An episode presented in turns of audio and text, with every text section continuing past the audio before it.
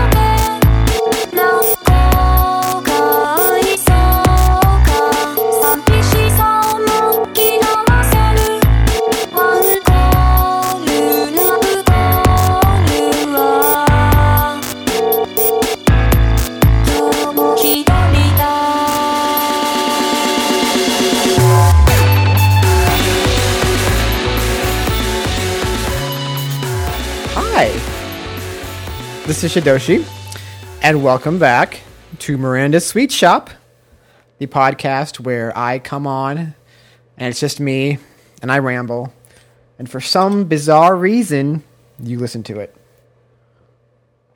Now you could say, well, I don't listen to it, but obviously you do because you're hearing this. Because if you didn't listen to it, you wouldn't be hearing this. So, yes, I'm back. Uh, this is my third episode. I am still doing this. Oh, look, I'm repeating myself. I know. I know. I know I'm bad about that. I know I'm bad about that. I've always been bad about that.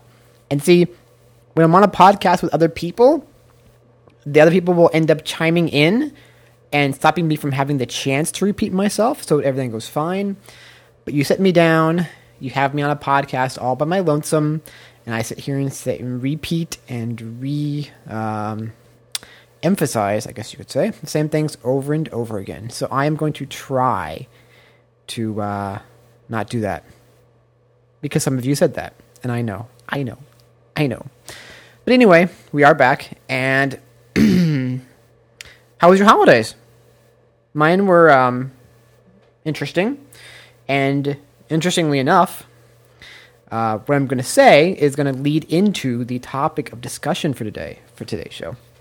Uh, so, I had this week off between Christmas and New Year's, and that is one of the nice things about working for magazines and, and publications and um, the industry of video games, where that week absolutely nothing happens, is that typically you end up getting that week off, which is nice. So I had, of course, these big plans for what I would do with my week off, and I ended up doing pretty much nothing. Uh, and the reason for that was because I have kind of lately gotten back into um, some bad periods of depression, which is today's topic. Uh, but before we get to that, so, you know, I was like, got this week off. I want to relax, which I did, which was nice. But I also did want to get some things done, which I really didn't. Um, one of my big goals for the week was I was going to go and finally play a lot of those video games that I've had sitting around, waiting to be played that I've not gotten to. And yeah, that pretty much didn't do very much of that. Um, I did get a little bit into Nier, which is uh, this Japanese game came out. Uh, I should know the developer. Is it Cavia? Um, I'm gonna say that. I'm probably wrong, but we'll go with that for now. Sorry, as you can tell, I'm still sick. Um, so it's it's Nier is this. Of course, before Nier comes out, one of the big things was oh, one of the characters is a hermaphrodite. This main female character. So that was you know what got it. Um, and she's dressed very scantily, and she's always pissed off. It seems. Um, but then it came out, and I I had always heard that it was one of those games that I had to play, but I had not had a chance to play it yet. And through one of my other podcasts, somebody was very kind enough to donate it to me, uh, and I was like, I want to. This is one of those games I want to play over my vacation, and really get into. But I I had trouble doing that, and I got a little way into it, and I'm still gonna go back and play it. But the problem I've had lately is the commitment to video gaming. And it may sound stupid. You'd be like, what commitment? You just sit down and you play games. But it's that mental commitment of sitting down and saying to yourself, I've got at least 40 hours that I'm going to have to put into this game, if not more. Uh, and that lately has just been really tough for me outside of whatever I'm doing for work.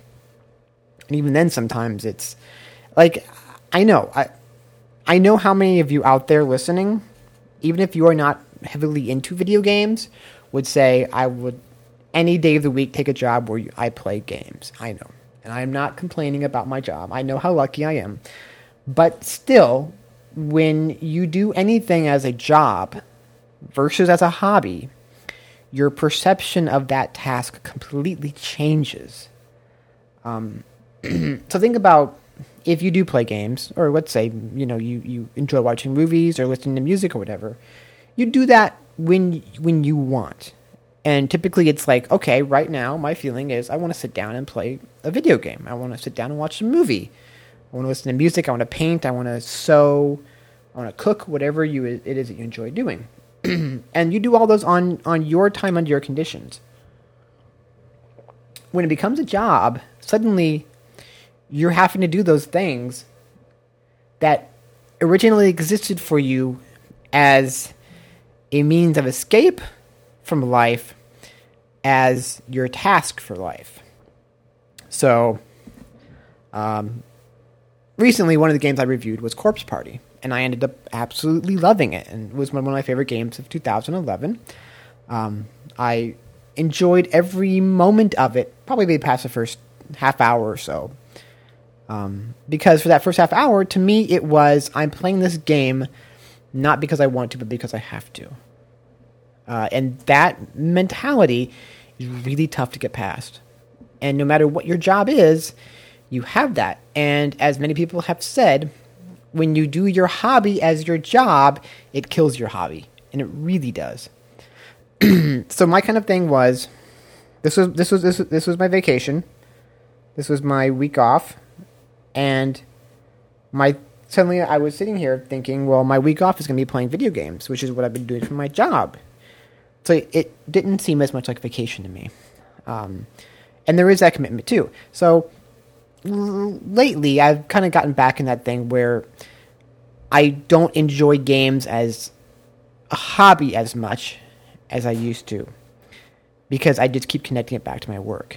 Um, so when I do play games, it's like lately the game of choice for me has been Resistance 3. And the reason for that is I can put it in, I can jump online, I can play 15 to 30 minutes of, of online multiplayer, have fun just killing people and not thinking about anything, and then I'm done. And it requires no commitment from me in order to enjoy it. And I know this there's this whole discussion out there about the iPhone games and stuff, and you know, I, I hated Tiny Tower so much because I thought it was just the biggest waste of time.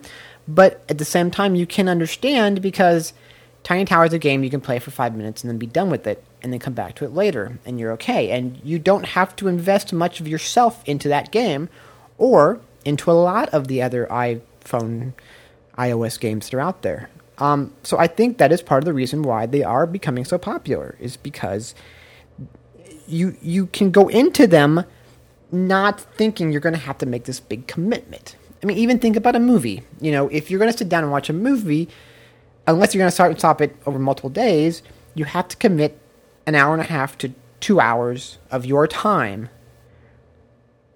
to invest in that movie. But at the end of those two hours, you're done and you've gotten the full experience. A game, like I said, there are so many games where you have to put in this massive amount of time. And even games, let's say like Call of Duty or Battlefield, those games require that investment either for single player or for multiplayer in terms of getting good. Now, a game like Resistance, you might say, isn't that the same? It's not, because Resistance is more of an arcadey kind of game. So I can come in, and at level one, I can theoretically do just as well as anybody at level 30 or higher, or whatever. So it is that investment in games um, that I've really had a problem with lately, getting past. So, um, boy, where do I where do I go? Do I do I answer some email first? You know what? I might answer some email first, and then get to the whole big depression topic.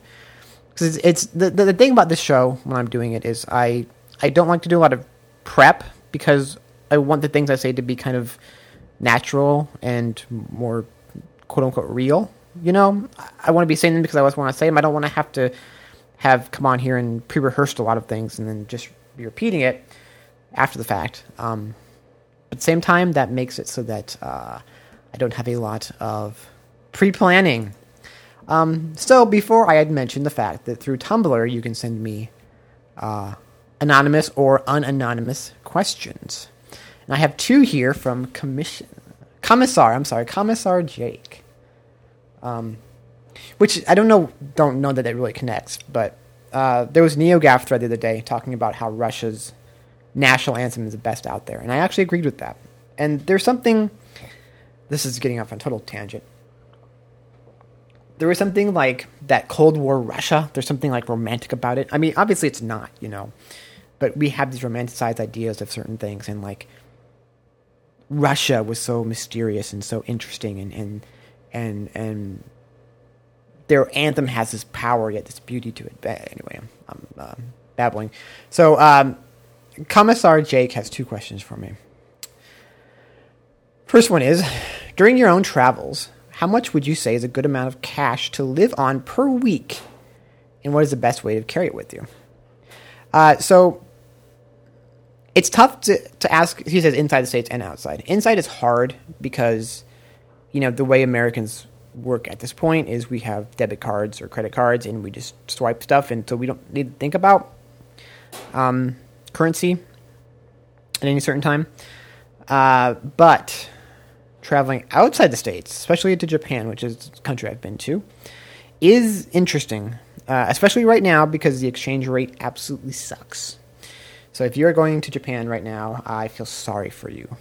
Um, when I lived over there, it was about 120 yen per dollar, which meant that you could theoretically think that one dollar equaled 100 yen. Uh, so if the game was like 4,500 yen, you'd be like, okay, it's $45. And at that point, you, it would actually be a little bit cheaper, and it felt like a nice situation. But now, uh, last I checked, I think yen was 76 per dollar.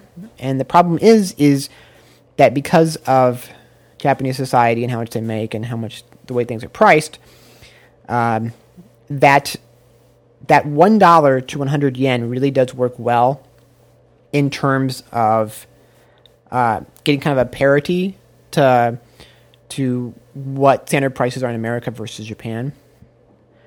And when it's at 76, you, it's tough. It's really tough. um, yeah. So I went over there for uh, TGS last September, but thankfully at that point I had yen that I'd already had from my previous trip, and I took I want to say seven seven hundred dollars. No, okay, I, I won't say that. It was seventy thousand yen, which at this point would not equally translate to seven hundred dollars. Um, probably like five hundred and something or whatever. And I think I came back with twenty thousand yen that I hadn't used.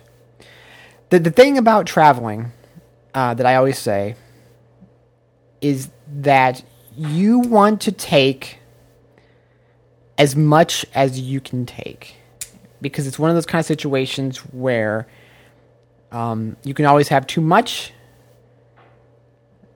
but you can't have too little you know um, now of course right now with with the exchange rate it's hard because you don't want to because if you exchange it to yen and exchange it back to dollars you'll be losing out quite a bit in that exchange. But if you are going to a foreign country you really want to have as much as you can because you you don't want to go over there and feel like you have to be cheap, especially for, for me for Japan, um, because you get there and and the the things you're going to spend money on are not always the things you're thinking about, and you could be like, okay, the hotel is this much a day, and it's gonna be this much for food, and then that, that's you know, well, okay, but what about transportation? You know, what about that that train ticket, um, multiple train tickets? What about uh, entry fees for for a shrine or a museum or whatever? Uh, what about snacks during the day? What about beverages? What about things you just want to buy for yourself? What about gifts for friends and family back home? So there's so many little things. So it's it's tough to say this is a set amount you should take.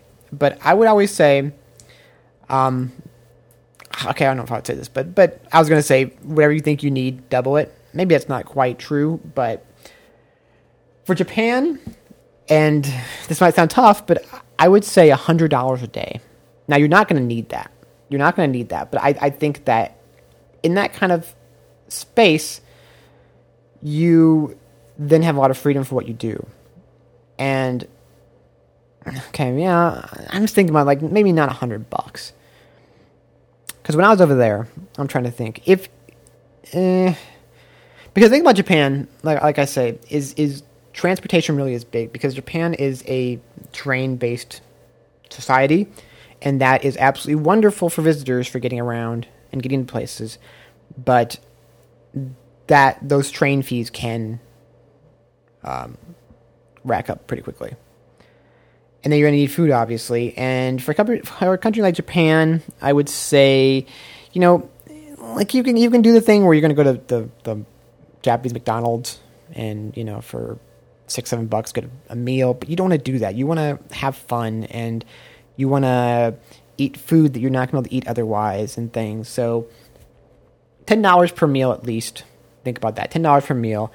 Um, to be safe, I would say 20 bucks in travel charges unless you're going to need to go somewhere you, where you need, need a taxi, which I've never used a taxi in Japan, but you never know. Um, it's okay. So we're up to what, 50 right there. Uh, whatever your hotel room is. Um, so yeah, if, I mean, if we're, if we're counting a hotel room, then easily at least $100 a day. Uh, wow, I need to turn that off. Uh, if you're not counting hotel room, then I would say if you could have about.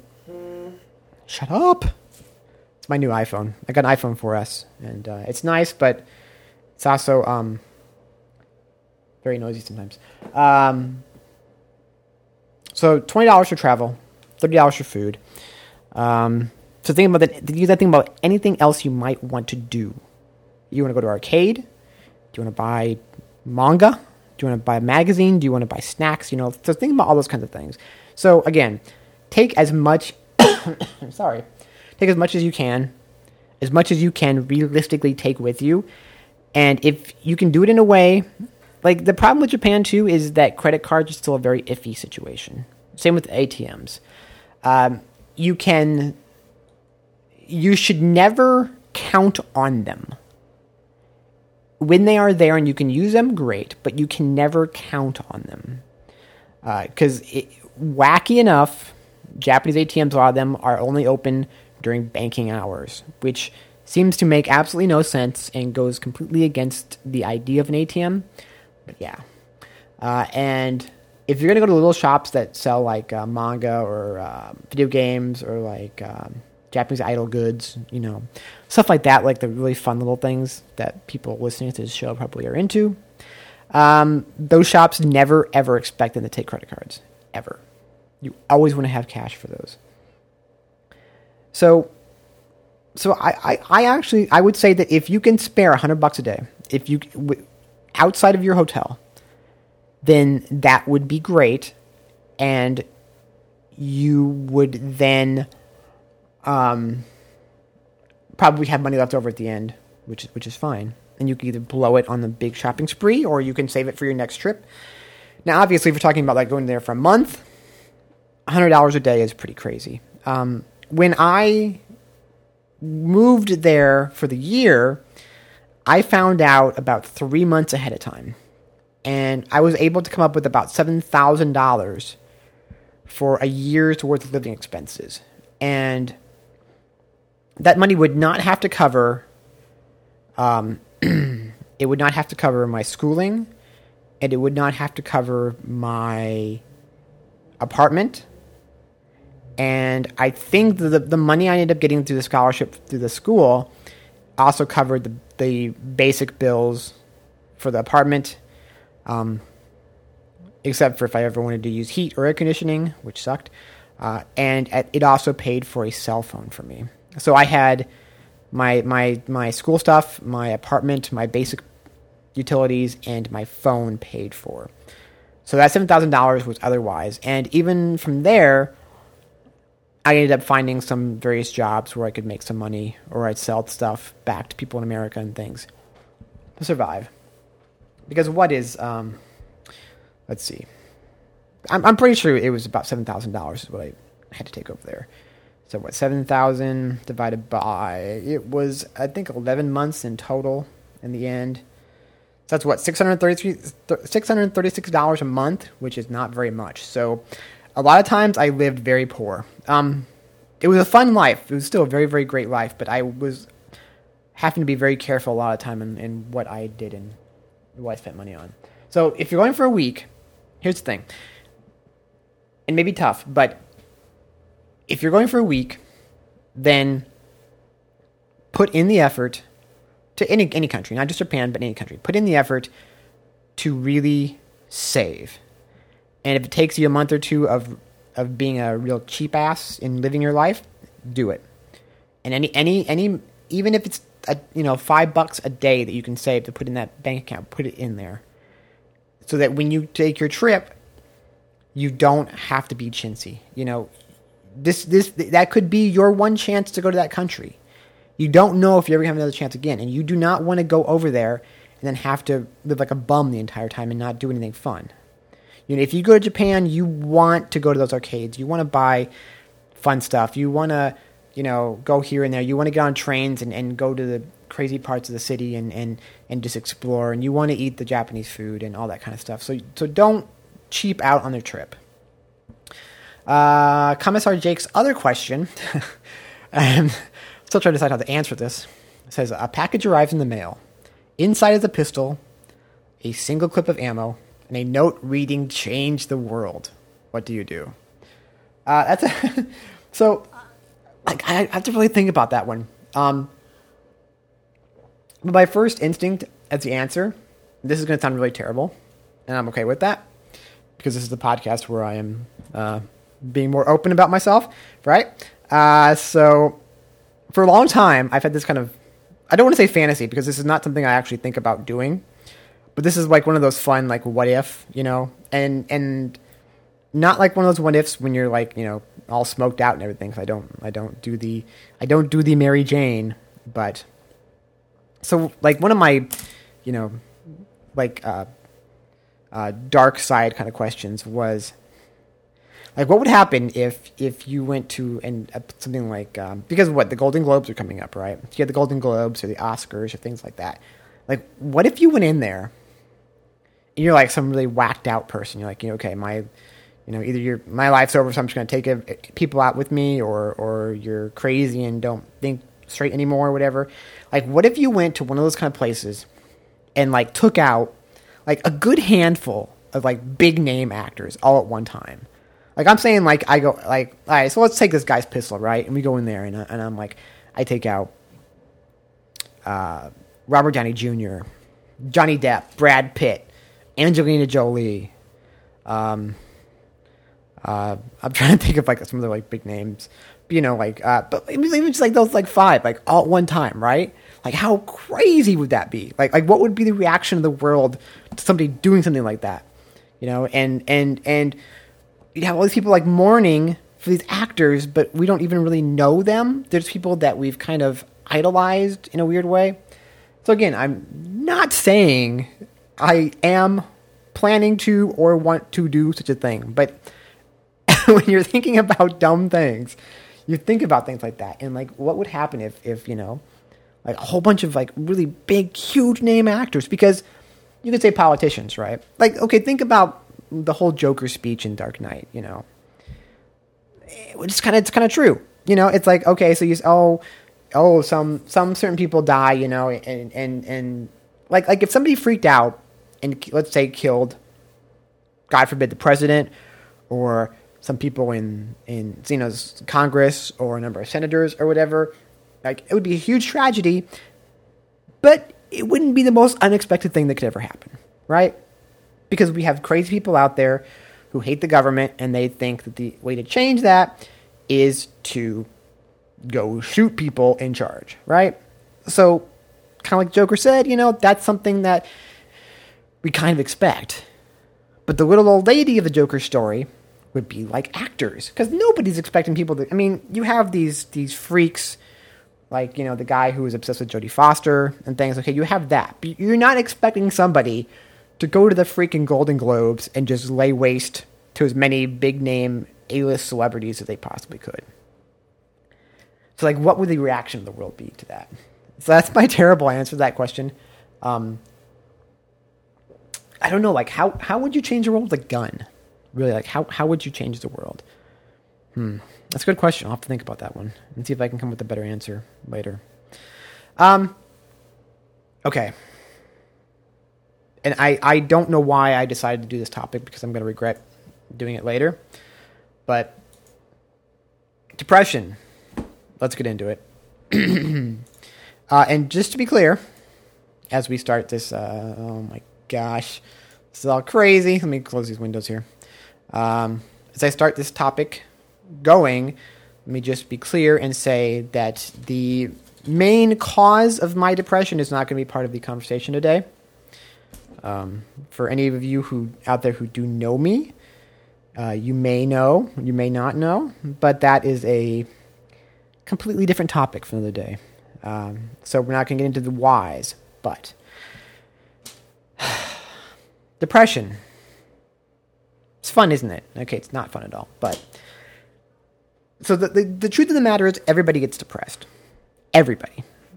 Now, the the differentiator, of course, is to what levels we each do. But in reality, at some point in your life, you have been or will be depressed about something. It could be anything. Even even if it's like, you know, your dog dies, uh, your cat dies, your your your grandfather, grandmother, mother, father, brother, sister, whatever. You know, somebody close to you dies. You get depressed. And that's a natural that's a natural depression. We all expect things like that to happen. And if somebody like that dies that's close to you and you tell somebody, I'm depressed because my mother died, my dog died, whatever, people understand. That's, you know, okay. It's like vomiting, right? Everybody vomits at some point. You don't necessarily don't want to do it, but somebody is going to vomit at some point in their life. So we all understand that feeling.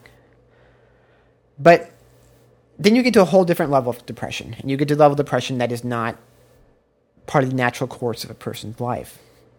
Um, and so the thing I thought about saying was that depression is like pedophilia. Now, hang on. Once again, let me explain. Real, I mean, like real serious, deep depression. So, not that I am an expert on pedophilia, mind you, uh, but we all agree that pedophilia is the sexual attraction to underage children, right? Okay. So if you have that attraction and you have never ever acted on it, there is still a stigma if you go and ask for help, right? Again, not that I've ever been in the situation, not that I even know anybody who has been in this situation, but in in dealing with the various times this topic comes up on the internet, on news or whatever, the idea is that if you are somebody out there who is saying, "Look, I've got this attraction to little kids, and I don't want to act on it, but I want to get help on it." If you go to somebody and say, "Hey, I think I'm a pedophile," all of a sudden red lights go, wee wee wee wee. You know, people freak out and you could find yourself thrown in jail or whatever. So it's it's hard for people in that situation to really get help because there is an automatic set of Um, not expectations. What word am I thinking of? Uh, there's an automatic set of like expectations. Maybe that's not what I just said. Okay, you know what I mean. Like like like somebody says that people make snap judgments as to who that person is and what they may or might not be capable of doing. So the reason I'm making this comparison is in a way real depression is kind of the same way. If I come to somebody and say I am really really depressed then they are going to automatically have this set list of reactions unless they themselves have truly dealt with the same kind of level of depression. You know, it's it's always it's always either I don't know, it's in it's kind of strange because there are there's almost kind of this this this well, I mean there is this kind of level of weakness attached to being depressed. Um but it's not like the the person who is depressed is not saying I want to be a weak person, right? They have no control over those feelings and emotions, but there is still this outlook of weakness, and the same is kind of true with suicide. Now, when you are depressed, you can be suicidal without being to the point where you would commit suicide. Because the reality of the situation is it's not black and white. Depression is never black and white. Depression is gray. Depression is, and not just the gloominess of the color. I mean, depression is really so many levels and variations of of how your feelings are at any certain point of time and how they affect you as a person. And through depression, those feelings of suicide are the same way. You can have somebody who says, I wish I were dead or I want to die, who is nowhere near the point where they would actually do it themselves. And I know because I've been there many, many times. And so other people that I know. but so for people who are not or who do not suffer from depression and don't really understand it, there is very much this black and white kind of outlook on it. Is that either people are happy and that's how you should be, or people are depressed because they're weak or they just don't understand life or they don't appreciate life, you know, or they're they want to kill themselves or whatever. So there's this there's real black and white kind of scale to everything, but that's not the way it really works. So saying to somebody that you are depressed can be very very hard because unless they really understand what that means for you as a person, then their reactions can be what you absolutely don't want. Um,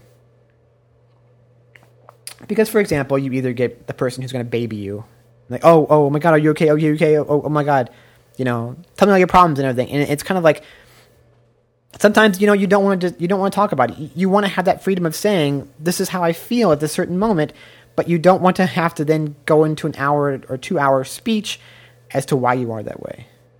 You know, or you have people who are just like suck it up, get better. You know, and that does not help you at all.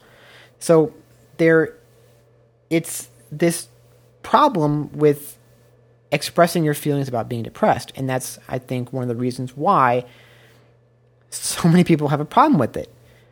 Again, going back to pedophilia. not that I'm saying they're connected, not that I'm saying they're the same thing or the same level or whatever, not that I'm saying depressed people and pedophiles go in the same classification. Okay, shut up.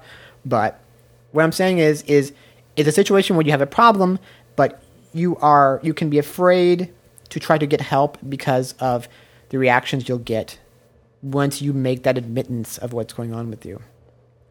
Um, so when I was a kid, I was genuinely happy. I mean, I had some really complicated things family wise. Um, my father was an alcoholic.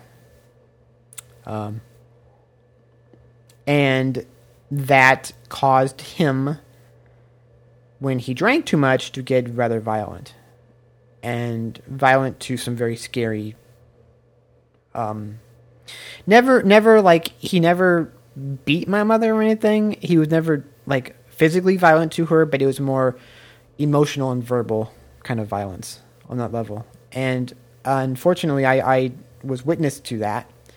And you know i think no kid should ever have to be. Um, but you know, because of that, one of the things that came out was I never ended up drinking alcohol for a long, long time. And then when I finally did, I was always very careful, and I am always very careful about um, how I let alcohol uh, affect my life. Um, but I was, I would say, genuinely a happy kid, but I was also a child who had some emotional issues. Um, when you got deeper, and there was then the other big topic, which again I'm just going to tease you with. I'm not going to tell you. Sorry, but um, there was that issue looming as well that I did not understand at that point and did not really appreciate. But so there were a lot of little things going on. But in general, I was a happy kid, you know. But um, I mean, I was shy. I was quiet. Um, my my parents split up. My mom went to work, and she was at work most of the time. So I was at home alone a lot. So I grew up getting used to being on my own and not really having much of a connection to other people. You know, because you didn't have a mom around, so I'd I'd walk home or bike home. You know, and I wouldn't have those opportunities to go to friends' houses if they didn't live close. You know, to go out on play dates. I guess they call them now, things like that. Uh, so I kind of grew up having this this this rough time really making connections with people. But in general, as I'm saying, at that point, I was still in general a happy kid. Because all of us, I'm sure, in one way or another have those kind of challenges, but we can still be happy children. Um, but puberty, the fun time of puberty hits. And many of the issues I have really come out at this point uh, from multiple directions and multiple problems. And of course, puberty sucks for all of us. So anybody who thinks that being a teenager does not suck has forgotten what it was like to be a teenager. I don't, because even for teenagers who are in the best situations of their lives, they can have a perfect home, they can have mother and father who love them, they can have all the money in the world, they can have, you know, no want or need unfulfilled. That teenager can still have a really, really crappy life because being a teenager sucks ass. It's like you are thrown into this world where all of a sudden the rules are changing. And what it means to be a human being is changing for you. But everybody around you either expects you to still be a child in some way or to ha- suddenly become an adult in other ways. And even though all of us go through this period, some people just forget, and I don't understand why. But it really sucks. And you are at a point, the highest point in your life, where you have no clue who you are or what you're supposed to be. So, saying that teenagers get depressed is just like saying the sky is blue. And, you know, that's, I mean, uh, all teenagers are going to be depressed at some points because emotions are running so high and there's so much pressure on you from, from the outside world and so many things going on that that whole point in your life just sucks ass. So, obviously, obviously that was there for me, you know, just like everybody else. But there was then this other layer of depression put on top of that for me. Um, and junior high was really rough.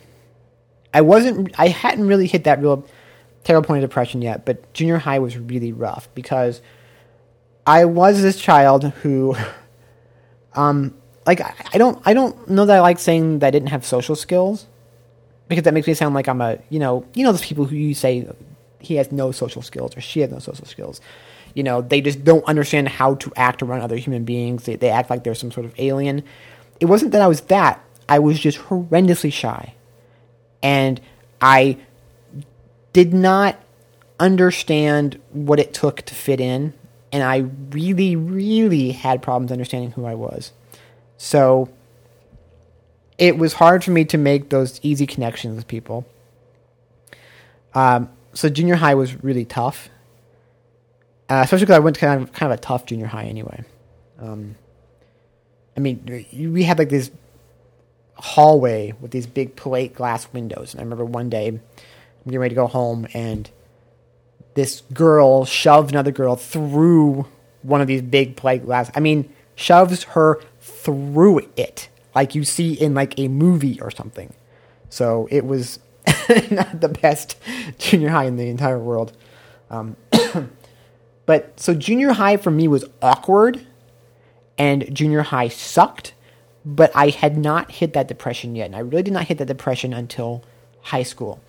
And the problem with that was I did not understand why I was hitting that depression. I did not understand what was the cause. And that is really scary. Um, you know, I don't know how many of you out there deal with depression at all and have dealt with it in that kind of way, but like, I mean, I'm not saying it's good to, to be depressed and know why, but you know, if if you are really attached to your family and your mother and father divorce, or you know, God forbid, one of your parents beats you, or one of your parents is beating your other parent, or you're poor and you're poor in a way that you can't be happy, or you know, th- there's a whole long list of, wa- of reasons why a teenager may be depressed. Um, but if you know why, you can at least then understand how to maybe deal with it. You can say, okay, uh, my family life sucks, so I'm going to be out of the house more. You know, I'm going to find other activities to do. I'm poor, so I'm going to work my ass off so that I will get rich, or I'm going to go out and do whatever it takes to get money so I will not be poor anymore. You know, when, it's that kind of case, you, you understand what to do to, to fix your situation. When you don't even understand your situation in the first place, you have no clue how to fix it. And that was the kind of position I found myself in. And it sucked. It really sucked. Um, ah, drink. Um, yeah, I mean, it it was just terrible, and I spent about eight years in deep, serious depression, and uh, you know, looking back, it's interesting because now that I understand more about my life and understand what did cause that, it kind of answers some certain things. But at the time, I did not understand any of that. So I had so many problems that were, it's kind of like you take like this Lego piece, you know, and you put the Lego piece down in the little, the little, uh, the ground uh, panel thing, you know and then you put another piece on top of it, another piece on top of it, you know, and you you you keep adding to these things, and they're they're they're building on top of one another, and getting bigger and bigger and bigger. But maybe you don't understand why, the, why those you don't understand why those, why those core pieces were put there, but all you know is those core pieces are now supporting these these higher and higher pieces at the same time. Um, I had huge problems in relationships uh, because I was in a situation where, like, I could not understand why anybody would ever want to go out with me. Uh, it was one of those kind of things where, you know, you really question yourself and, and you're like, you know, you have no no self confidence. You have no, um, you know, I mean, that's one of the things about being depressed is you, a lot of times, you know, what do they say? Like the, the the first way to get over it and to have people like you is to like yourself first. Well, a lot of us don't like ourselves.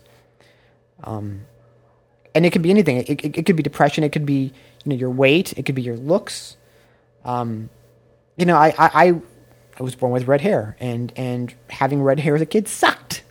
Now I'm kind of cool with it because now I live in a world where the people around me are all dyeing their hair red because they want to be you know want to be different. And I'm like, hey, you know what? Great.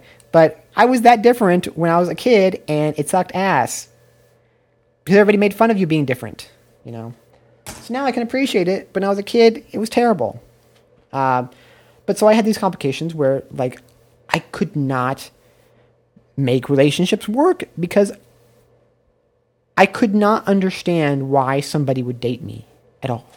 You know, like like why would why would this person do this? Um, and I just knew that something was wrong with me. I knew that something was different about me.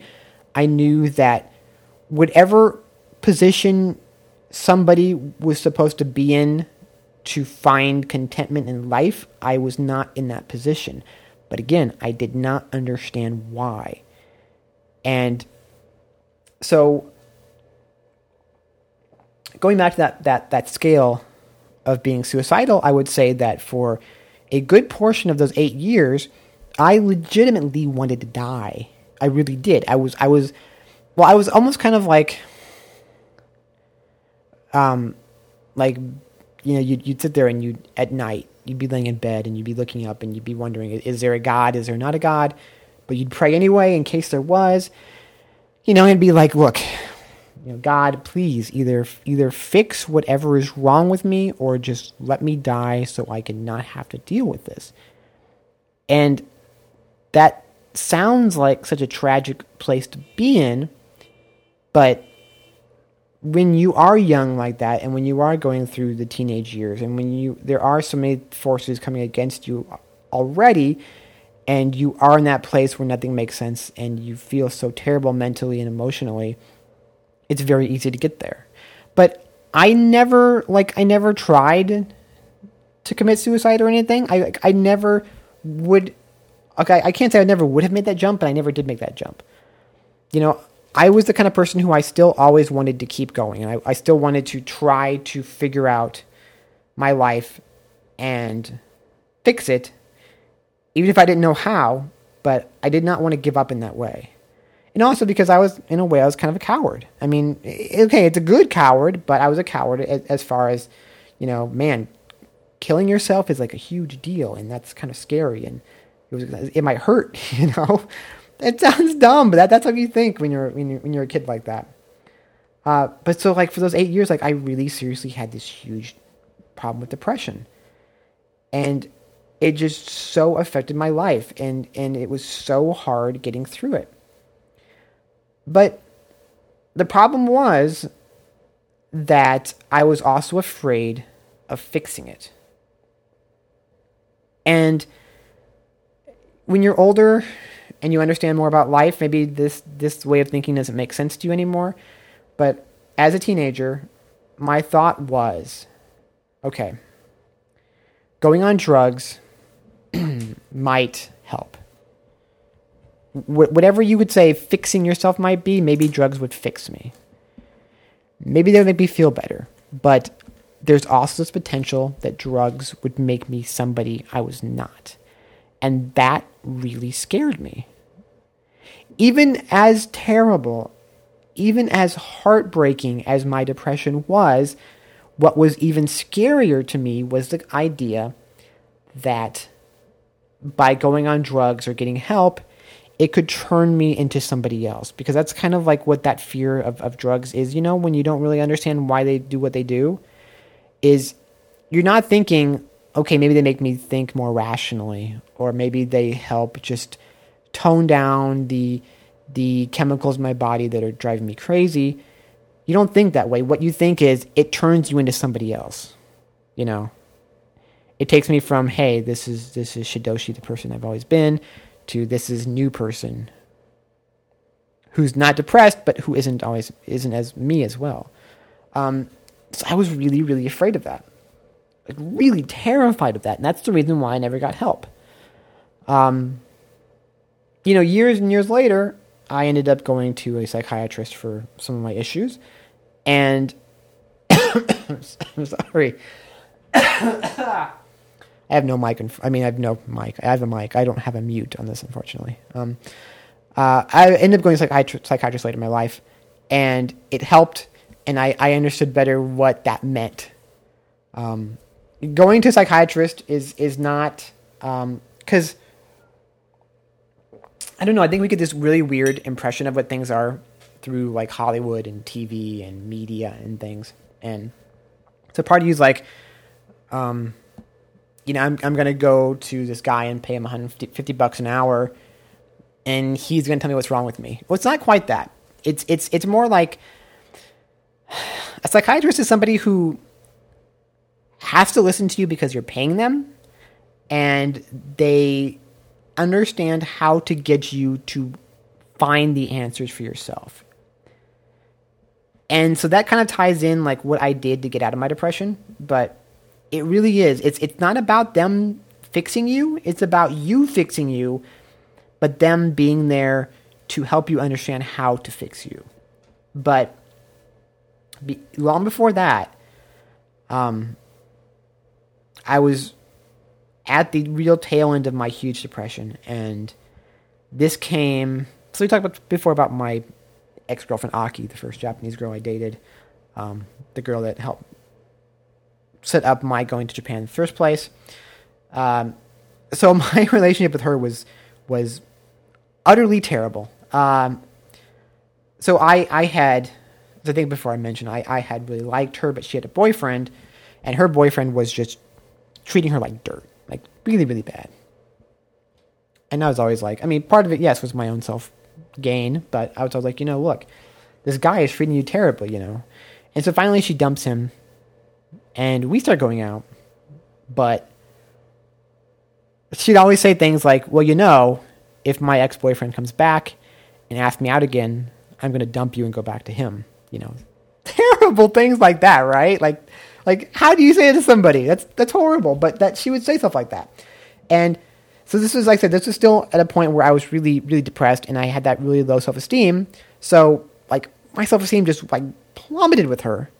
And I in a way sabotaged that relationship um, because I just could not understand like I'm like, she is so oh, she's so pretty and she's so wonderful and she's so awesome and why is she with somebody like me? I just don't understand, you know. Um so like we break up and I was so depressed and I was so miserable and I was just so like pining for her and it was oh it was just gross totally. I mean just if you'd see me at that point. Um but that was that was for that time that was like a real low point in my life and a low point in my depression. And one day I'm like you know what? If you don't want to be depressed anymore, you have to fix this. And the way to fix this is don't be depressed. And that, like, that sounds like a dumb answer, but in one way, that is an answer. Is we have legitimate reasons for falling into depression. I had totally legitimate reasons that still have unresolved issues. And to this day, I still feel depressed at times, like right now. But even though those legitimate reasons exist, there are still ways in which we do, as human beings, sabotage ourselves. And what you have to do if you are depressed or even if you aren't, even if you just, you know, you just feel bad sometimes, but you're not really depressed or anything. But all of us, all of us, everybody out there listening, there's some level to which you control your own destiny and you control your own feelings. You know? Like, think about your body, right? If you get fat, you know why? Yes, it can be genetics, right? It, it can be legitimate problems. Or you know what? It can just be you letting yourself get fat. You know, it's it's you making a choice that you're not going to change your lifestyle so that you don't. There are people who are like that, and depression can be the same way. There are some people who let themselves be depressed because just that's that's how they feel like living. Is is they're not going to change it. And at some point you have to say, look, there are great things in life and it's a problem that we all have. It's it's a problem with appreciating. It's you know look at the internet. Well, like look at comments on games, right? What what are the loud voices? The loud voices aren't the ones saying how enjoyable a game is and how much they love the characters and everything. The loud voices are the ones bitching about the game. The loud voices out there are the ones bitching about everything. The loud voices in ourselves are the ones bitching. It's the same way. And unfortunately, far too often, we listen to that voice and not the other voice. Now, sometimes, sometimes you will get to a point where you're like, man, I just don't understand why life is here, and I don't understand what is good about it. And I'm going to be honest right now, I somewhat have that feeling.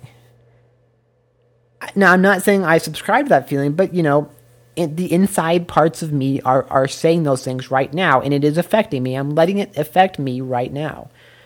But overall, once I get past that, life is pretty cool. I mean, it's, you know, there are a lot of wonderful things. And unfortunately, as human beings, we do not appreciate the good as much as we rally against the bad. I mean, it's, it's so easy right now to think that life sucks. Like, it's just this whole thing, like recently, right? We've got this whole internet censorship.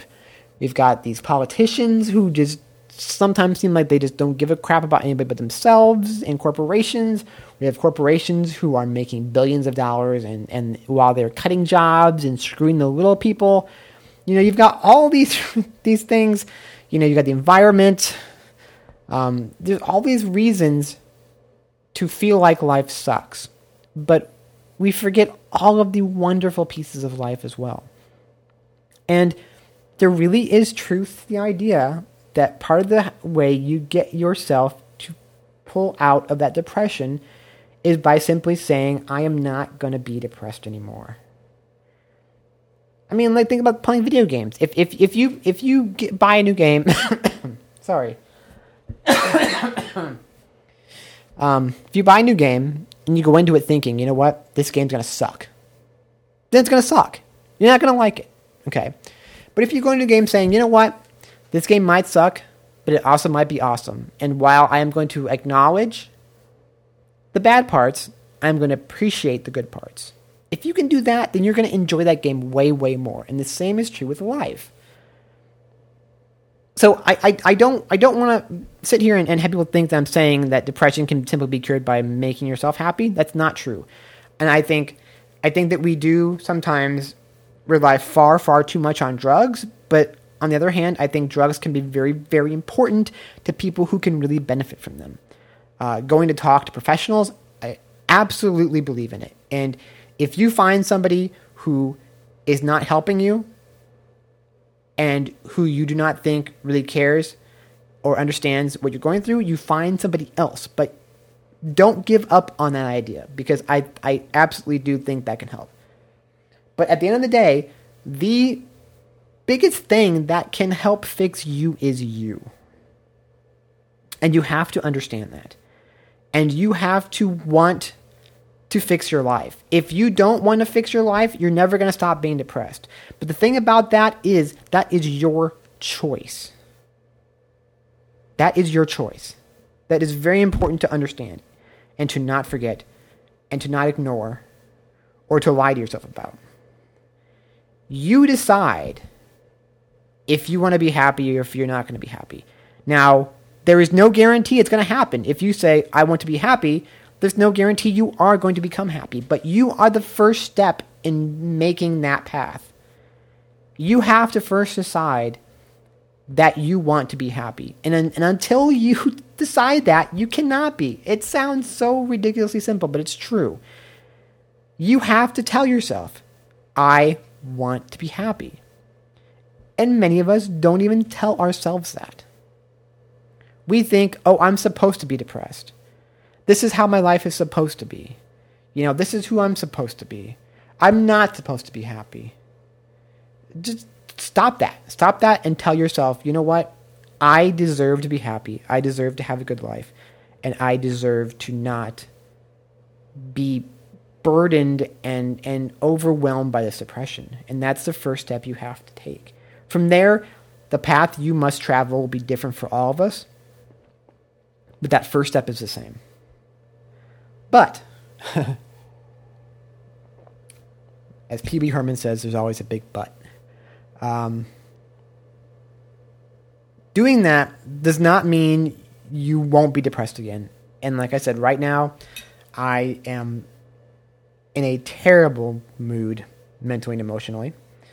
Uh, hoping I will pull out of it soon. I don't know yet, but even though I'm depressed now, my outlook has changed from how I was when I was younger. Like, I no longer think this is how I'm supposed to be. I said, going back, I was afraid of medication because I was like, you know what? If if this is the way I am by nature, maybe this is who I'm supposed to be. You know, I'm supposed to be this depressive person. Um, and I, I'm not. You know, I'm. We're all supposed to be happy. I mean, look, in the reality of life, you know, uh, a lot of people have really sucky situations, and there's no way they're going to be happy. I mean, you think about all these countries where, you know, it's civil war and strife and warlords and stuff, and it's like, well, if we're all supposed to be happy, yeah, what about those people? Okay, people get born into really terrible situations, and we should try to change that, but at the same time, we should not beat ourselves up over the fact that somebody else's life is not as giving in potential as ours are, you know? But at the end of the day, every single person in the world deserves to be happy. All right, now someone's going to say, well, what about Hitler? You know, what about Osama bin Laden? Okay, shut up. Um, so, tell yourself that. You know, if you are suffering from depression, the first step has to be you telling yourself that you deserve to be happy. And from there, make the effort to get help or to understand why you are depressed. Understanding is so important. It really is. Because even if even if that understanding does not change how depressed you are, it changes how you come at that. And if you understand, then you can start making the steps to try to fix your life. So yeah, um, depression sucks. I mean, that's like,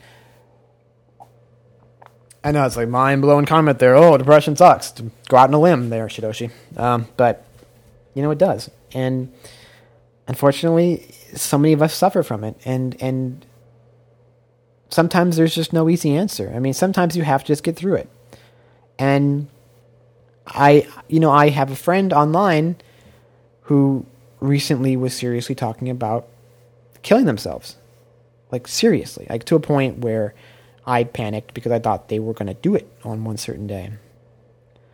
Um and you know, like I said before about the, the whole weakness thing, yes, suicide is weakness, but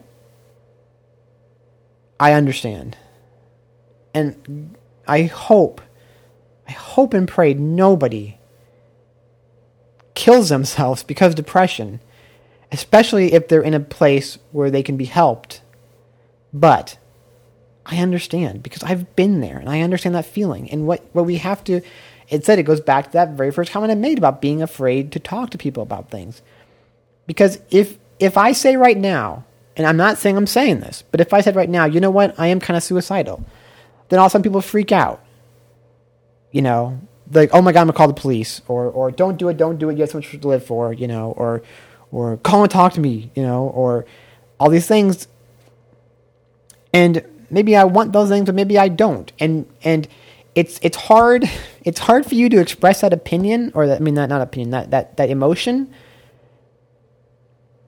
Because if you then say, look, I'm not going to do it right now, I'm just saying it, then you're labeled to be an attention whore, right? You're like, oh, you're just, you're just, you know, trolling for sympathy. That's not it. I want to just talk about who I am. But it's so hard in terms of depression for people to listen because we have all these preconceived notions of how we should respond and react to that. So it's very, very, I know, I know for any of you out there who, who have been depressed or are depressed right now, who have these serious feelings, I know how hard it is to talk about it. Because when you do, people automatically want to help you in the ways that you don't want. And it takes a lot of explanation on your part to make them understand what it is that you are wanting. And sometimes what you're wanting is for them to listen, not to listen and then give you solutions right away or their opinions on how you should fix your life. You just want them to listen. You want to be able to express those feelings to somebody else instead of keeping them bottled up inside. And it's hard. So yeah, that was depression. And I I know that conversation probably had no point and I don't know if it was any good or not, but that that was a little taste of my life and my experience with depression.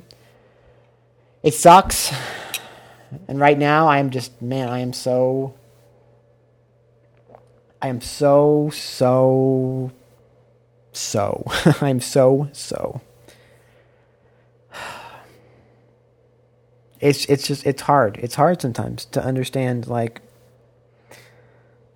like it makes you know, it's like why why are we here? What's the point? You know, Eh, like I said again, I'm like I'm not going to off myself right now. So n- none of you listening worry about that or anything, but it's it's it's tough. And it's so tough to, to be in a position where you just don't know what to do to fix your situation. And even if you do know the cause, you still don't know at any certain point how to really fix it. Or maybe the fix is very scary. You know? So it's rough. But, but, let's get on to some other topics. Uh, that main topic is, is uh, let's move on from that and let's try to cheer ourselves up a little bit as this podcast comes to a close here soon. Um, oh God. Okay, I'm gonna die. I'm gonna die not from my own hand. I'm gonna die from this infection that I have. That I'll turn to a zombie, and then uh, I'll be happy because I will be the cause of the zombie outbreak. Okay. Um. First email that I'm gonna read, in part or in all, is from uh, Ayadu. Ayadu, a uh, loyal listener to this show. I appreciate that. I thank her for her uh, patronage.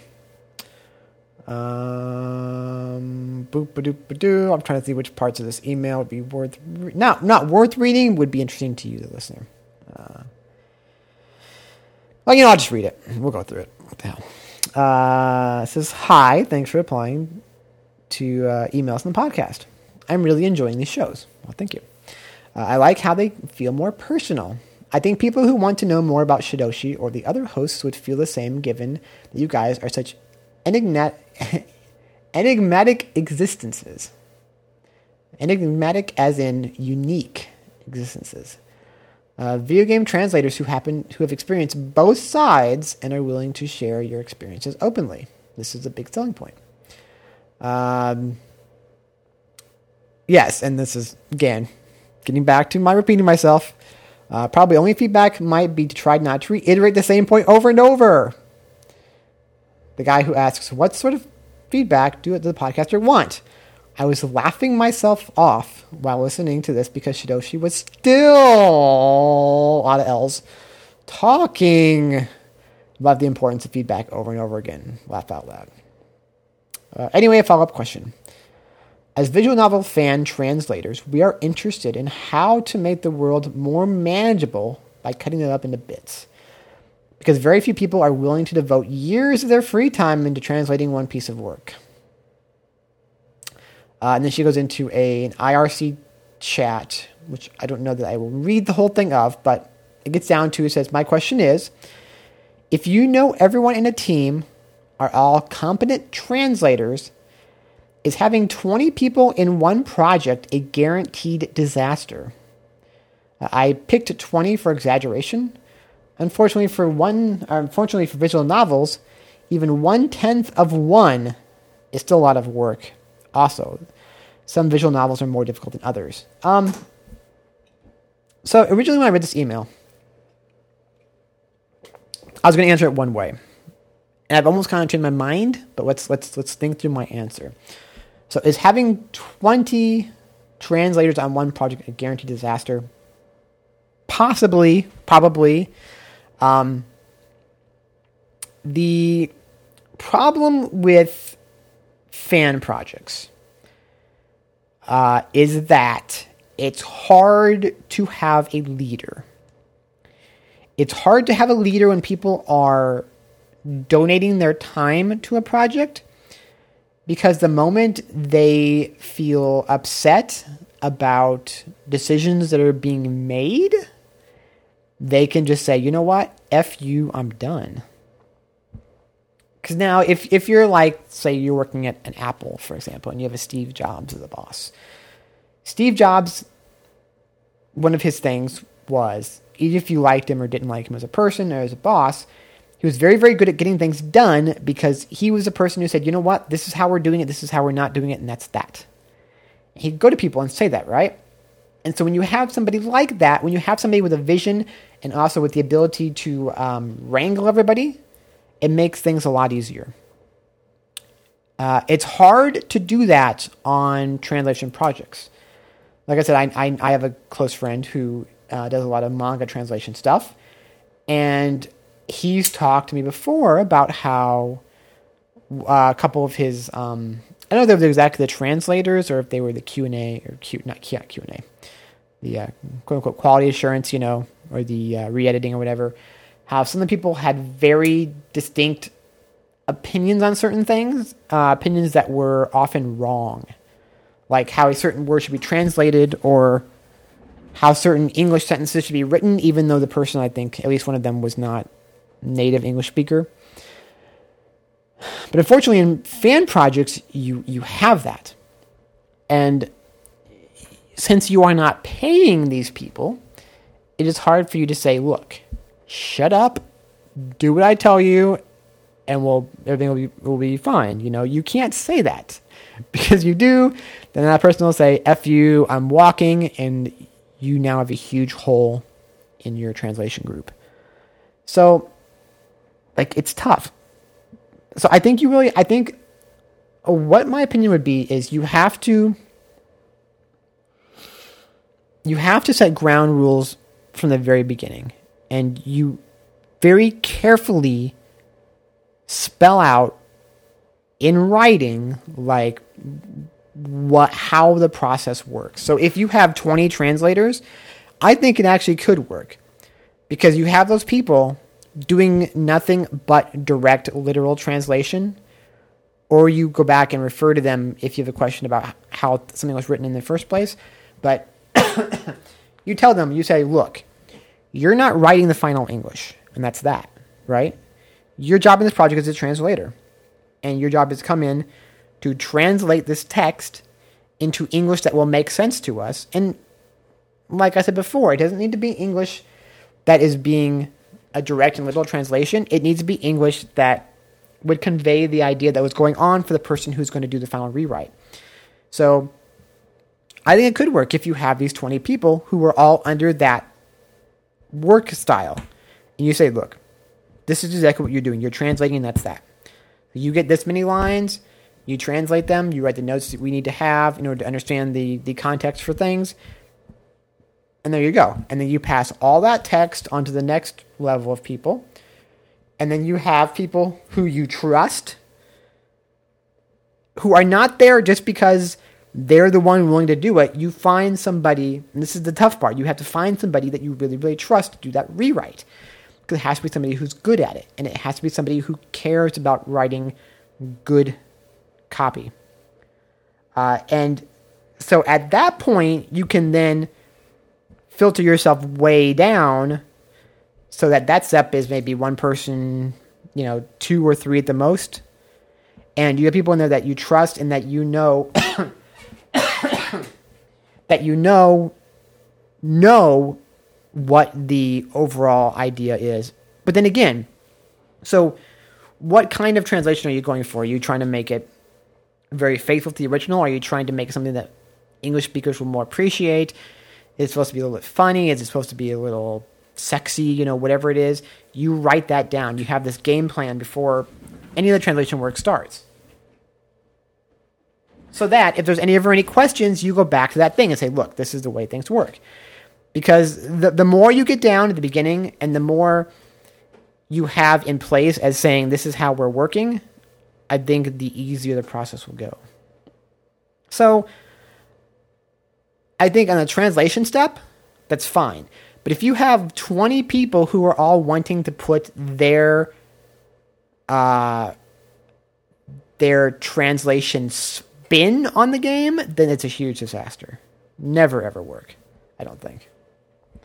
But it's been interesting. You know, it, it's really been interesting having uh, uh, Aru's um, emails coming in because, like, it's it, it's interesting to see this this like I'm really into and interested in this whole translation side of things because I know there there are all the conversations of you know are fan translations piracy and are they killing the the, the market and we just saw we just saw since my last podcast uh, Bandai they are completely pulling out of the anime market in America as of the end of this month and now it sounds like Media Blasters is going down as well so there is a potentially legitimate argument for saying that fan translations are killing the legitimate business of selling anime. But at the same time, at the same time, fan translation was there before anybody was selling things legitimately anyway. And there is always, always, always going to be situations where content is coming out that we are not getting. And as as as hard as it is for me to see, support the idea of taking money away from the legitimate publishers, I more than that am the kind of person who says it is better to have things exist than not exist. Period.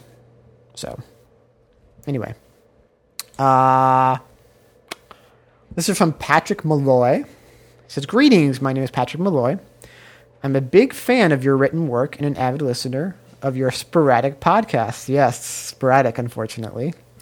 Unfortunately, uh, in terms of uh, certain podcasts. Uh, the personality and dialogue of Warning and Miranda's Sweets Shop and their occasional Japanese news discussions always give me energy on my weekend running workouts. I'm writing you right now because I have a small favor to ask. I'm an avid enthusiast of Japanese developed video games I also maintain a personal blog, which I update frequently. Um, I'm sure he put that comment in there to to stick the knife in deeper. By the way, uh, that centers on Japan, Japanese gaming, and JRPGs. Please check it out at it's the Molloy Boy. It is T H E M O L L O Y B O Y dot blogspot dot com. Uh, I started this blog with the hopes of forming a strong community for the discussion of what is becoming a more and more niche market in the West. For that reason, I was hoping that perhaps you could give me give my blog a plug on one of your podcasts sometime. I figured since most people who listen to your podcasts love Japanese games, it would be a good way to sort of corral them to a place where they can easily get together and discuss, muse up, and speculate about Japanese gaming. Regardless of whether or not you think the request is acceptable, I will continue to listen to your talkative talks every few weeks. Now continue to read your written work on games and game culture. Thank you for your time. Patrick Molloy. So there you go. Cheap plug I gave you. Um, speaking of that, so I, I do have my own forums, which I've had for like 10 some years now. Uh, and I, I, I keep thinking that I want to set those up also to support uh, Warning a Huge podcast and Japanese game discussion. So I really need to get to that. Um, yeah, I need to do that. If you want, if you want in the in the uh, interim to check them out and make sure, yes, the uh, URL is actually cafe, like a coffee house cafe, cafe dot go morning G O M O R N I N G dot com. I think you can also use our morning project uh, URL as well. Let me check. Morning project. Uh, yes, you can also get there from cafe.morningproject.com. Either URL works, uh, and those are my personal forums. And right now they're kind of quiet because um, it's kind of like a very, very small group of people who've been going to them um, as of late. But like I said, I was thinking of kind of, of, of building in a uh, forum on there for Warning a Huge podcast and Japanese gaming discussion. If nothing else, however, you can go there and you can see how awesome my design work for the forum is. I'm, I'm, yes, I'm kind of uh, being egotistical here, but I'm very much into um, making message forms look cool. So uh, you check as well. And then I think we had. Uh, yes, this is from Harold L. Clark. It's from the last email. And Harold says, please reminisce more about the Master System. oh my god, I'm dying. Okay. Uh, most of my friends didn't even know what the hell that was before they met me.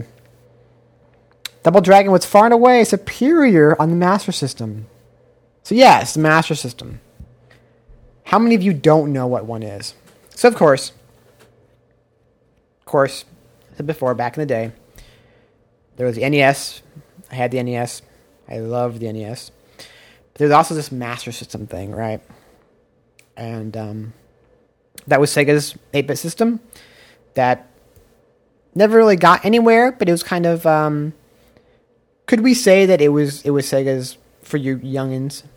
It was like Sega's Xbox. You're right. You know, the Xbox comes out, doesn't get a huge foothold, but it gives Microsoft the ability to get into the gaming market and to then go beyond that, right? Uh, so Sega has their Master System, or the Mark III in Japan, I believe its name was. And man, the Master System, like, so I think I could be wrong here, but I think they had a total of like one third party developer during the entire life of the Master System. I think that was Activision. Um, you know, we could we could check this, couldn't we?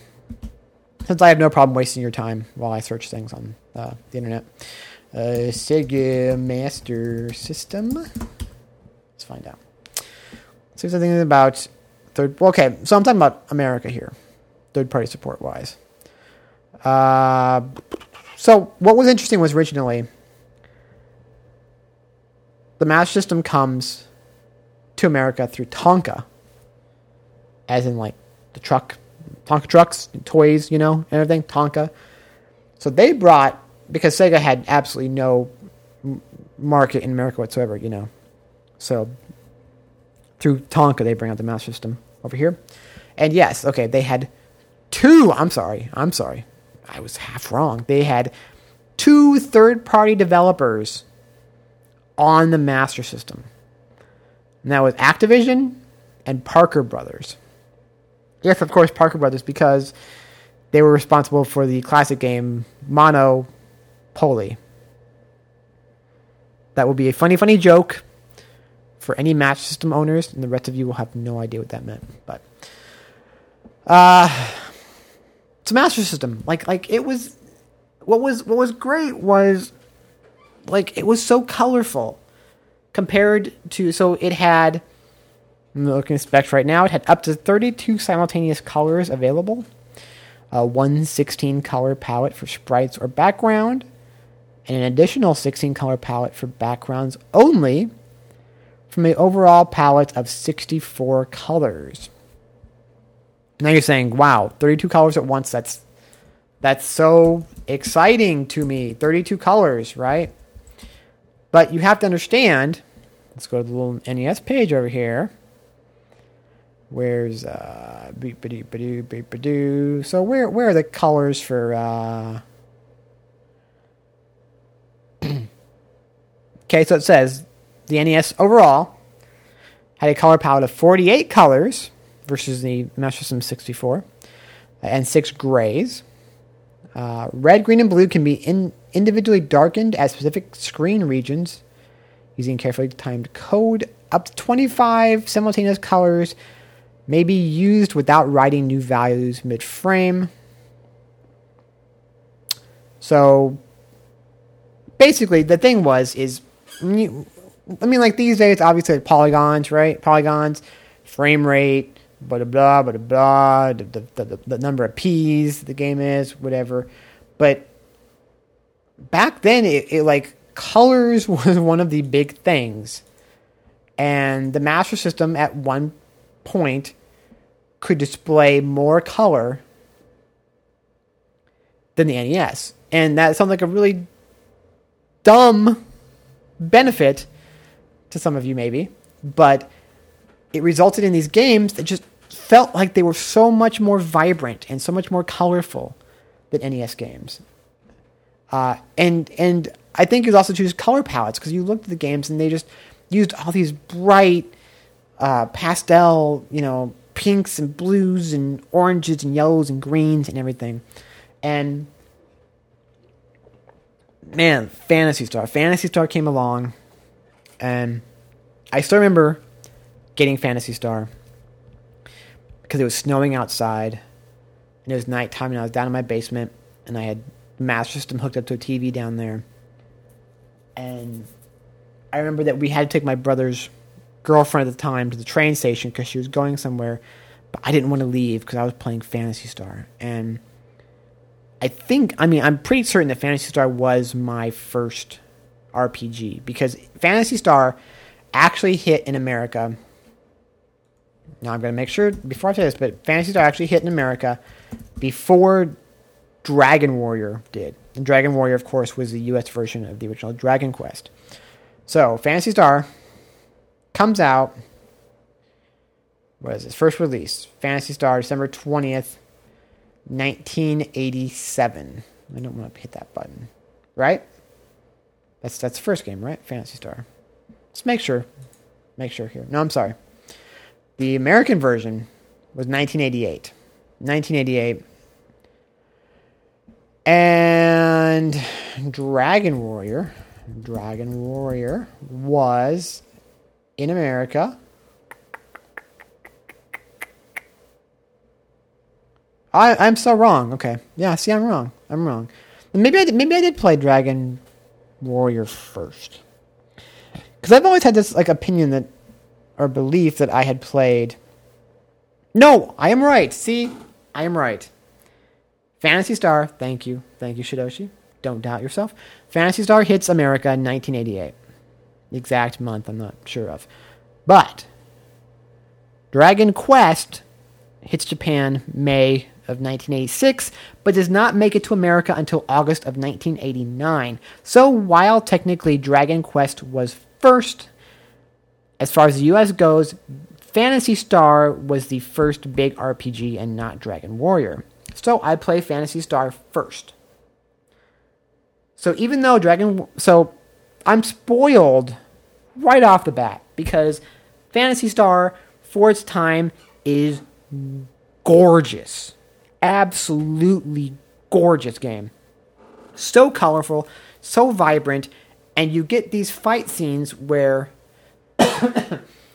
you you like the whole screen changes and the, the monsters are there and they're they're they're set against the backdrop and the monster like animates right like the the the merman guy attacks you and and and his arms move and his this tongue like comes slashing out at you and stuff and and like it's so it's so full of life and and and exciting.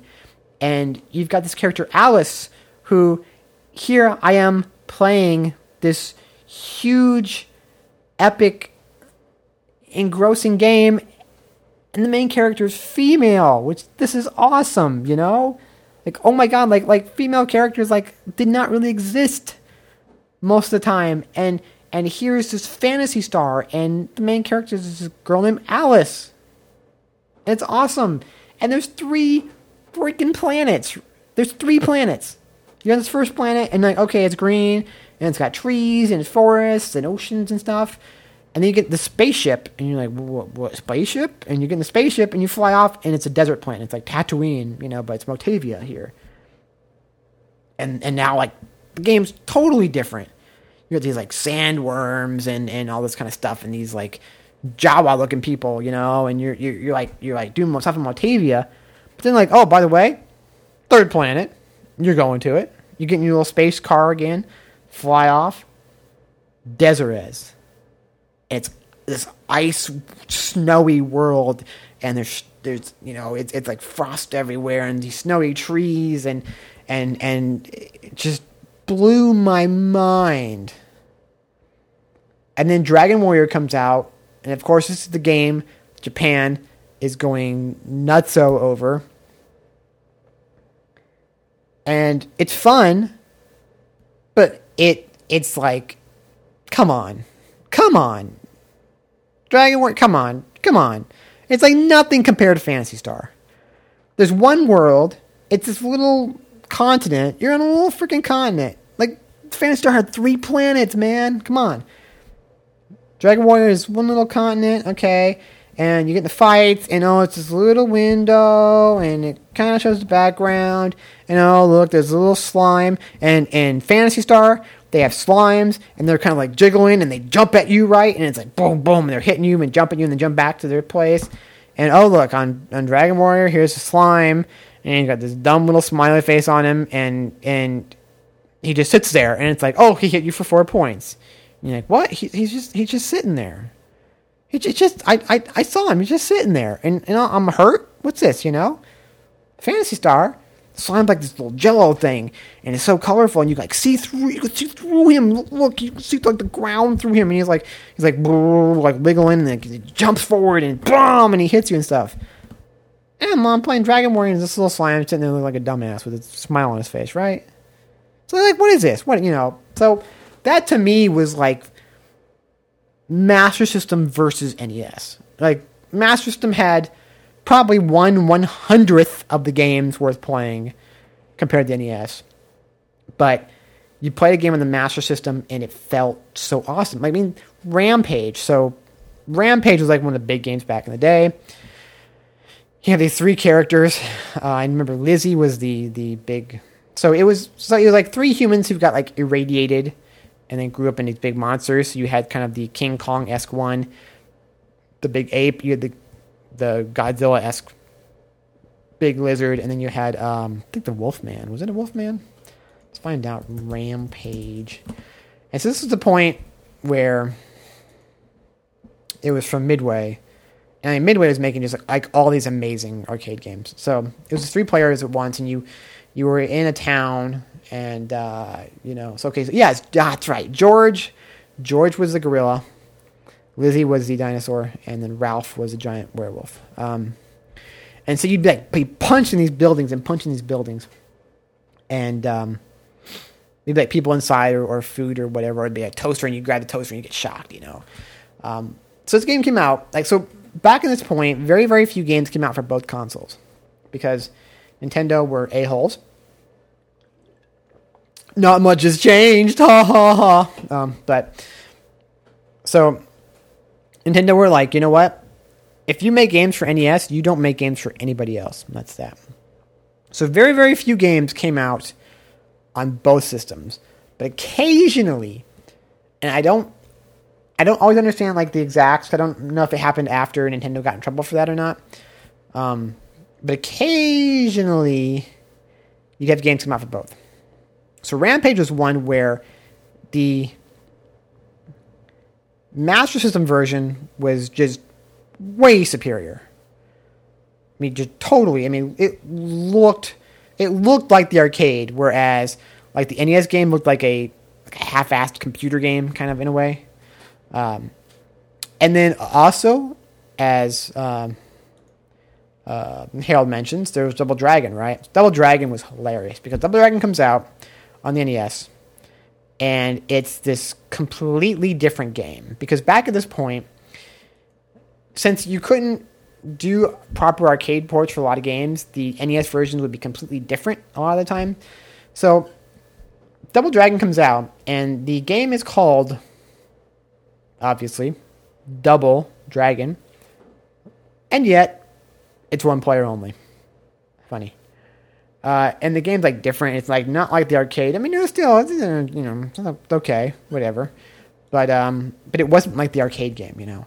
But then, but then, Double Dragon comes to Master System, and it's two players, two players, and it looks like the arcade game right? It was awesome. And I got the game for free, man. I got the I got Double Dragon for free. Cause Sega's like, you know what?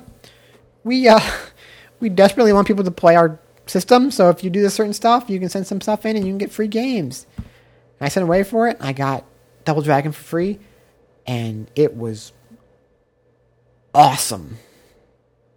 Awesome. And so it was kind of like like NES were where all of the the I'm trying to have a good comparison to these days. So, hmm, almost kind of think about I almost see them in a way like a DS versus PSP, where the DS was just running ramshot over everything else, you know, and it was far and away the most popular option, and all these games came to it. But there'd be times when like these crazy games came to the PSP, and they were just so much better technically, and for most people, if you had to pick one, you were obviously going to pick the NES, you know, like you'd pick the DS. But this little this little Master System over here was like hardcore, and you had it, and you you didn't have this huge library the NES had, but when you got games, they were this really interesting and different stuff, and they they looked awesome. And and, and if you ever had the time when the game had come out on both systems, the, the Master System version was the clearly better version.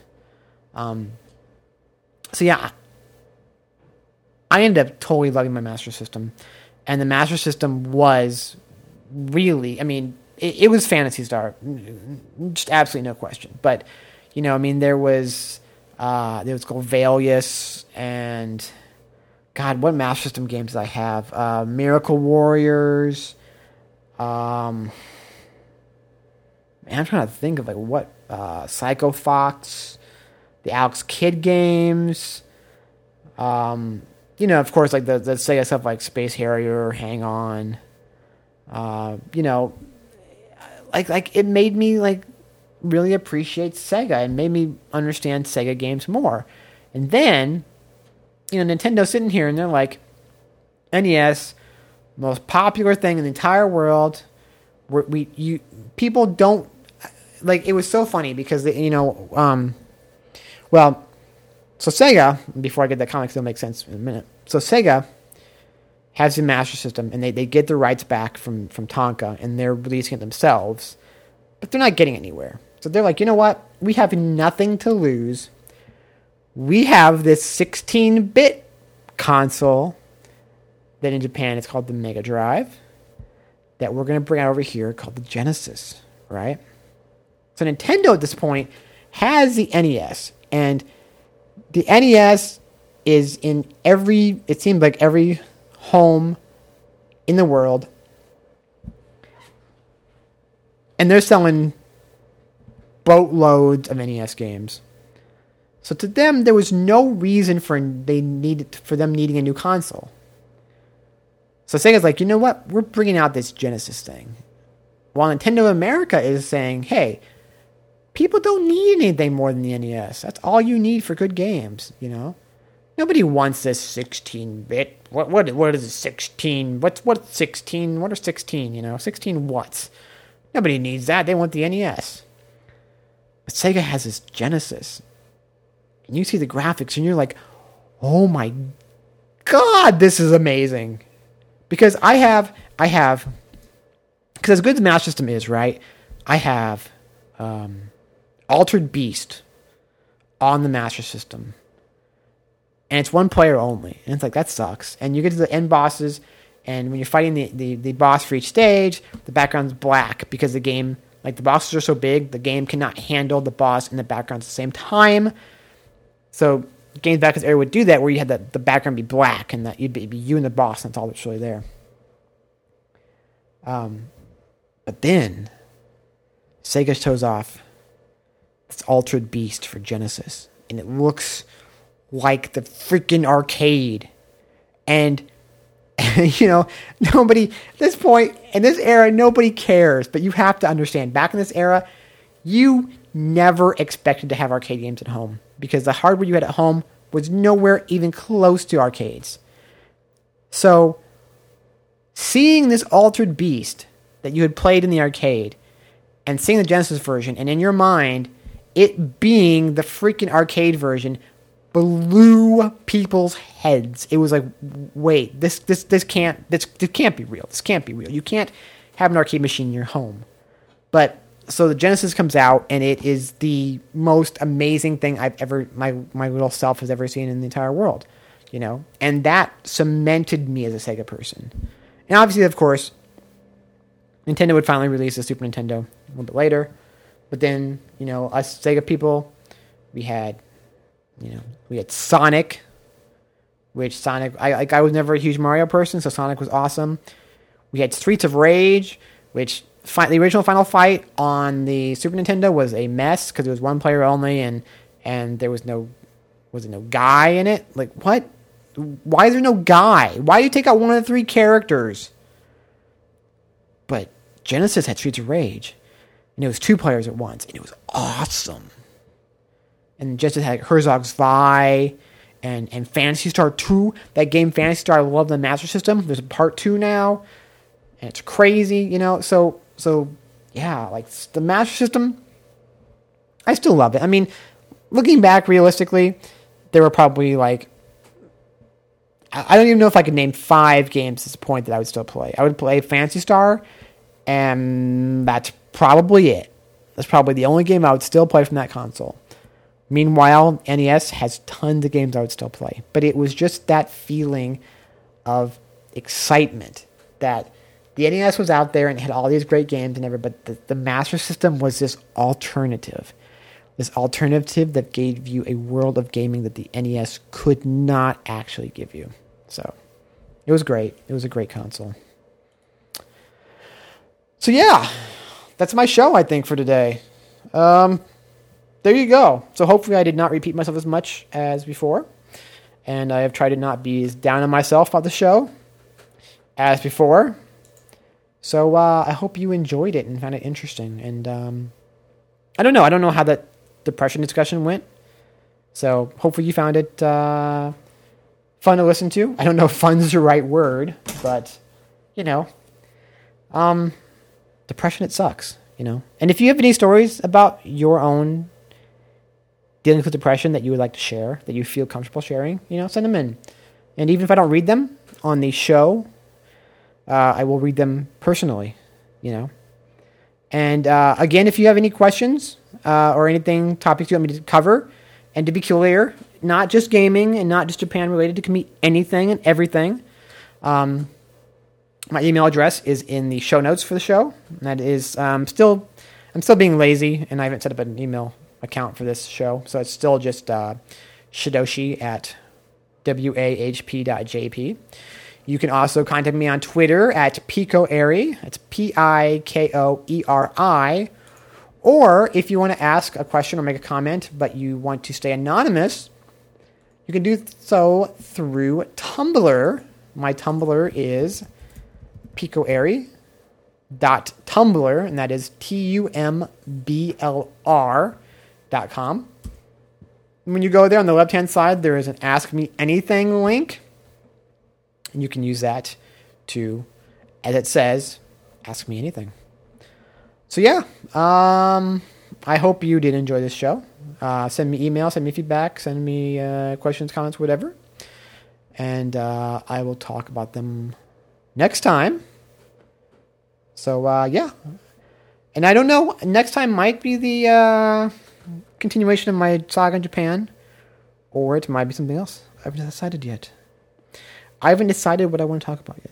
So, uh, yeah, I'm Shidoshi. This has been uh, the third fantastic episode of Miranda's Sweet Shop. And as always, thanks for listening. Bye.